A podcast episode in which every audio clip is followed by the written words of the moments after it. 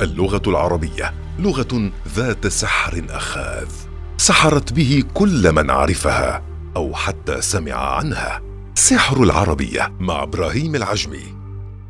أهلا بكم أعزائنا في حلقة جديدة من حلقات برنامج سحر العربية.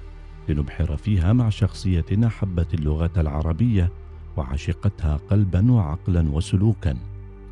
في هذه الحلقة من برنامج سحر العربية.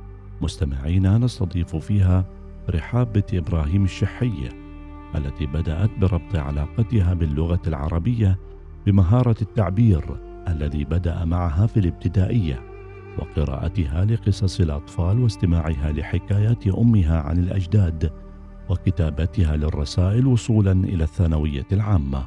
آه، بداية حب اللغة العربية نشأ في داخلي منذ المرحلة الدراسية الأولى وكما نطلق عليها مرحلة الابتدائية كنت أمتلك موهبة التعبير.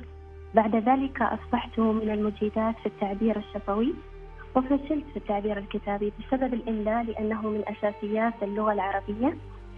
بعد ذلك في المرحلة الثانية وجدت نفسي قد أحببت اللغة العربية كثيرا بسبب تغلبي على الإملاء عند ممارسة القراءة والكتابة.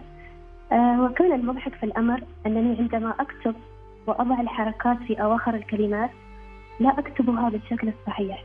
مثال على ذلك حركة التنوين كنت أكتبها نونا. كنت أقرأ قصص آه، كثيرا قصص الأطفال. آه، دائما أستمع لقصص أمي التي كانت ترويها للأجداد وحكاياتهم آه، التي كانوا يعني يبرزونها من خلال أعمالهم وأشيائهم الخاصة.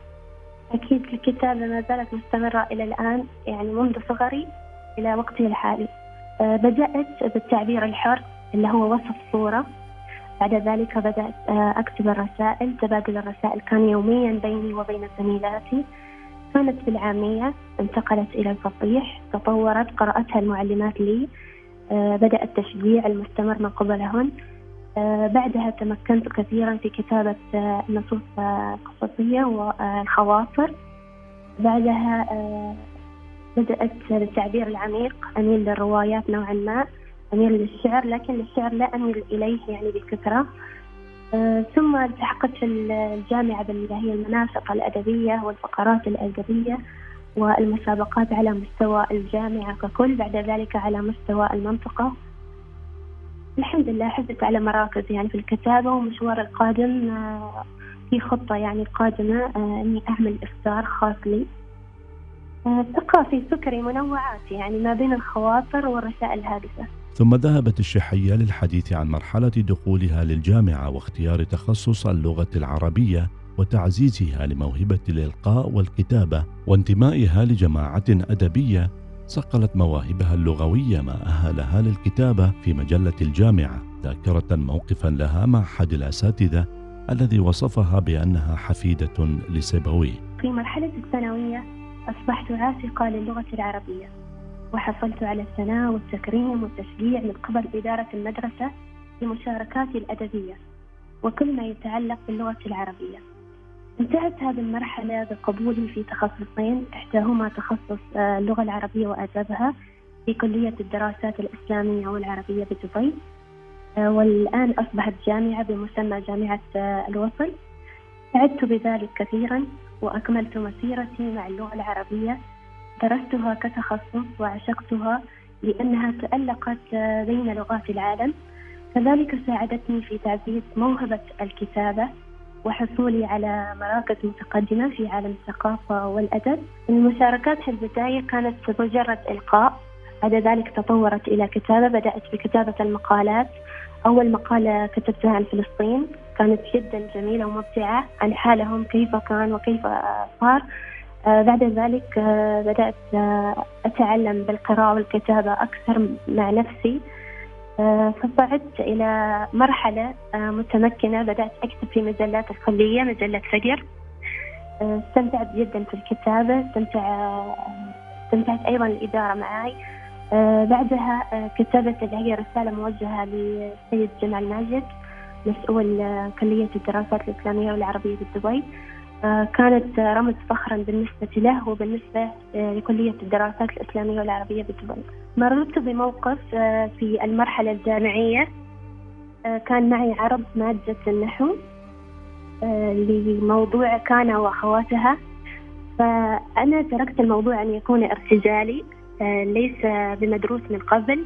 بعد ذلك أشاد لي الدكتور بأني حفيدة سيباويه والسبب لتفاعل الطالبات معي ولتفاعل الدكتور هو نفسه وتفاعلي أنا مع الطالبات. حين وصلت رحاب إلى مرحلة العمل لم تحد عن رغبتها في أن تكون معلمة للغة العربية حيث التحقت بمدرسة خاصة لمدة سنة خاضت خلالها موقفا مع إحدى الطالبات غير العربيات والتي اهتمت بها حتى خرجتها ملمة بالعربية وصولا إلى مشوارها المستمر مع التدقيق اللغوي مع الصحف والمجلات.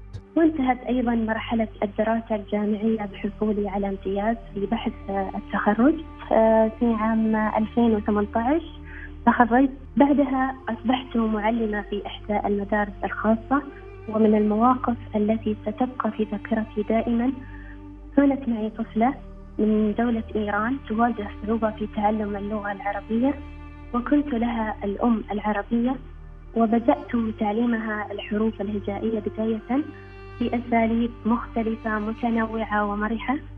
ثم آه، بدأت معها بالمفردات الفصيحة وسور من القرآن وبعض الأدعية وتفاجأت كثيرا بتفاعلها المستمر الدائم معي وقدرتها على الحفظ.